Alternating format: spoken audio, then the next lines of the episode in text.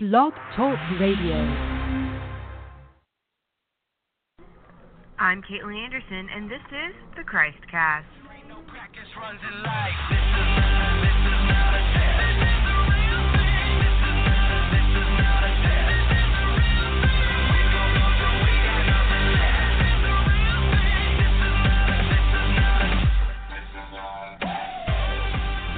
right. This is not a test. It's the real thing. This is the Christ Cast. My name is Jason Dias alongside. Kiki Culpepper. And in the intro up front there, a familiar voice you and I both recognize, Miss Caitlin Anderson, a good friend of the show. Had a Mhm. Mrs. Anderson sighting the other day, so that's cool.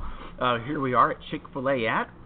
West Point Village. I want us to remind you, The don't forget, that's right, to download the Chick fil A app, one app. Endless awesome. Absolutely. Hey, Kiki, about two Hashtag weeks. not sponsored. Oh wait, it is. it is sponsored. Hey, about two weeks from the big Costa Rica trip for you and big sister Maddie One of my friends there. has a countdown on her phone to it. Oh, very exciting. What a wonderful thing to give up your entire spring break to go spread the good news down in Costa Rica. I'm really excited for it. It's gonna be fun. Well, it's um, spring break season. It's also election season Yes. here in Comal County. And uh, today we're joined by the candidate for District Attorney of Comal County, Deb Wigington. I asked her her favorite Bible verse from the book of Romans. For I am persuaded that neither height nor depth nor any other created thing shall be able to separate us from the love of God which is in Jesus Christ is our Lord. true. That's a good one. Yes. That's a good one. And she joins us now. Hey Deb, how are you? I'm very well. Thank y'all for having me. It's so Ta-da. good to have you. That's right. Now, I, I See, this is actually in person. We're not like pre-recording it. that's it. right. We like we, we, we like the challenge of a live show. Um, and uh, I wanted to ask you because we talked about this that um, there's so much that goes on in politics. But when I was the president of the College Republicans, I moderated a debate between two district attorney candidates, Steve Hilbig and Ray Fuchs, way back before Kiki was even born. Mm. And one of the candidates made the point that the district attorney probably has more impacts over the lives of Americans than anything else. Tell us about that. Well, absolutely. Uh, you know, a lot of people don't know what a district attorney does, but our district attorney is actually making all the decisions as far as recommendations on criminal cases within our county. They handle everything from our Class C tickets all the way up to uh, capital murder cases Hmm. as those come along. So they make the decision on what kind of offers are going to be made to anyone within the ranges of punishment. They also handle for our county uh, child protective services cases. They handle protective orders to make sure our victims are safe, and they w- represent the county at commissioners court um, and giving advice to our commissioners. It's like I don't think there would be a lot of murders in this small little county. It happens It does though. happen. It does Mm, happen. It could happen.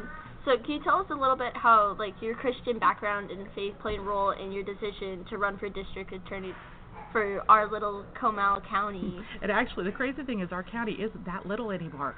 But I can tell you that is the entire reason that I am running. Um, it was never my idea to run. This is never what I thought my plan for my life was going to be. But sometimes God decides that He has other plans for us. Um, and in fact, on December 11th, when I got out of bed this morning, I had that morning, I had no idea that by 4:30 I'd be filing to run for district attorney. Um, I was actually approached by somebody who asked me to please consider running, and and I said, you know, I really don't think that's what I want to do. I don't think that's my plan. And and um, he said, go home. You need to pray on it and talk to your husband. So I went home, talked to my husband. We sat down and we prayed.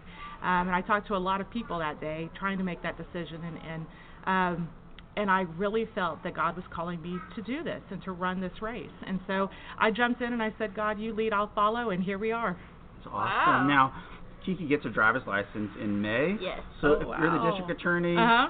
She gets a speeding ticket or something, maybe.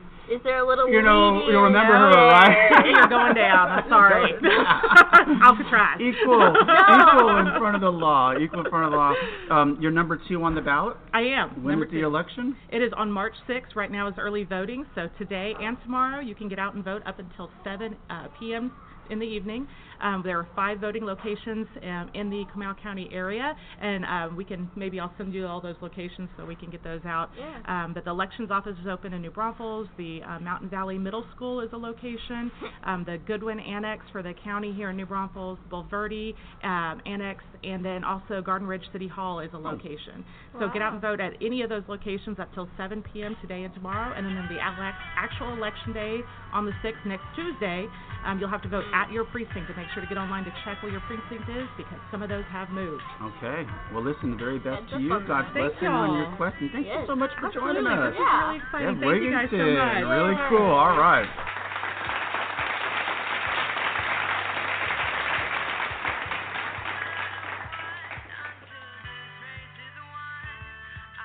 All right, don't forget to vote. People, we'll take a Yes. quick break and we'll be right back after. This.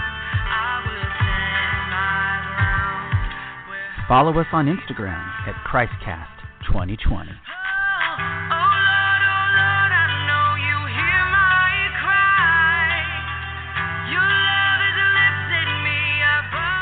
All right, hey, we're back. Hey. And um, so good to have uh, people like that looking to represent us in Mhm. local government. Because you never truly know what could be behind that person. That's absolutely right, and we need more of that for sure. Um, before we get on to today, Pastor Tim Duff is going to join us to talk about the first five books of the Bible. By way of review, though, um, the Yes. first five books of the Bible, sometimes called the Pentateuch, and I always call them the first five books of the Bible because I have a terrible time saying the Pentateuch. It Um, sounds like the Pentagon. yeah, it kind of reminds me of the Pentagon. Because it's penta, which is five. which is five, because we used to do the Latin phrase of the that week. That's right. Miss Van Ryswick knows that. Um, the first five books, also known as the Book of the Law, because they contain the laws and instructions given by the Lord through Moses to the people of Israel. The basic purpose of the five books is to teach about God and record the instructions for His people for the future. And this is kind of what they look back on to compare everything to. And we've discussed in the recent weeks, each book has their own purpose, but they all intertwine with each other. That's right. We talked about, by way of review, Genesis tells us about God's creation of the universe and his sovereignty over all of it. Exodus records the history of God leading his chosen people out of slavery, revealing himself to Moses. Leviticus is the book of laws and tells his chosen people how God is to be worshipped in a holy manner. There's not, you can't just go up and be like, Make it up. Yeah, "Hey." no, no, do it this way. Numbers tells us the story of God's people and their grumbling and rebellious Mhm. journey through the wilderness to the border of the promised land. We still do that. We do a lot of grumbling, yes. Deuteronomy is a pause right in the middle and it, and is a reminder to God's covenant and his laws as the children of Israel prepared to enter the promised land. That is absolutely right. And of course, um, when when Pastor Tim talks about us how we apply that today, uh, it's a great reminder that the Old Testament and the New Testament work together in concert. They're not supposed to be considered one separate from the other. And uh, so we're They're supposed to be one. they are together. one. That's right. All 66 books of the Bible, which we're going through. Yes. That's right. Two generations, one voice. one mission. One Absolutely mission. right. Yeah. Like- and I didn't write it down. like you don't have your paper. I forget things. I forget okay? my official three four by seven card over here. Anyway, and then of course uh, the next book in the Bible is the book of Joshua because there's something to note about this. God is going to show the has shown the people the promised land, Peshona. but He doesn't know yet, and they don't know yet. There are already people living there. Dun dun Dun. dun. and they're going to have to fight for it. And so next week we're going to have one of my good buddies, Aaron Carnes, who, like me, is an old Army combat guy, is going to join us to talk about, hey, we're two generations, one mission to recruit an army of digital disciples for the glory of God. All right, and Pastor Tim Duff is going to tell us a little bit how we apply the first five books of the Bible, the Pentateuch, to our lives today. Thanks, Jason. Appreciate that. You know, as I was looking through these first five books, what I saw was that God chooses, God saves, He makes the impossible possible, and people mess up. And that is what happens today. That's not changed over the years since these first five books are written. But the hope out of all of that is that in our rebellion, we've forgotten what God has done. The Israelites forgot in those early books. We sometimes forget today. And we choose to believe that I can do it on my own. It's my own strength, it's my own rationale over the power and the supremacy of Christ. But the point that, if I could leave you with anything with this, it's just like God brought the Israelites out of the bondage of Egypt. He shows today that we're still in bondage. It's something called sin.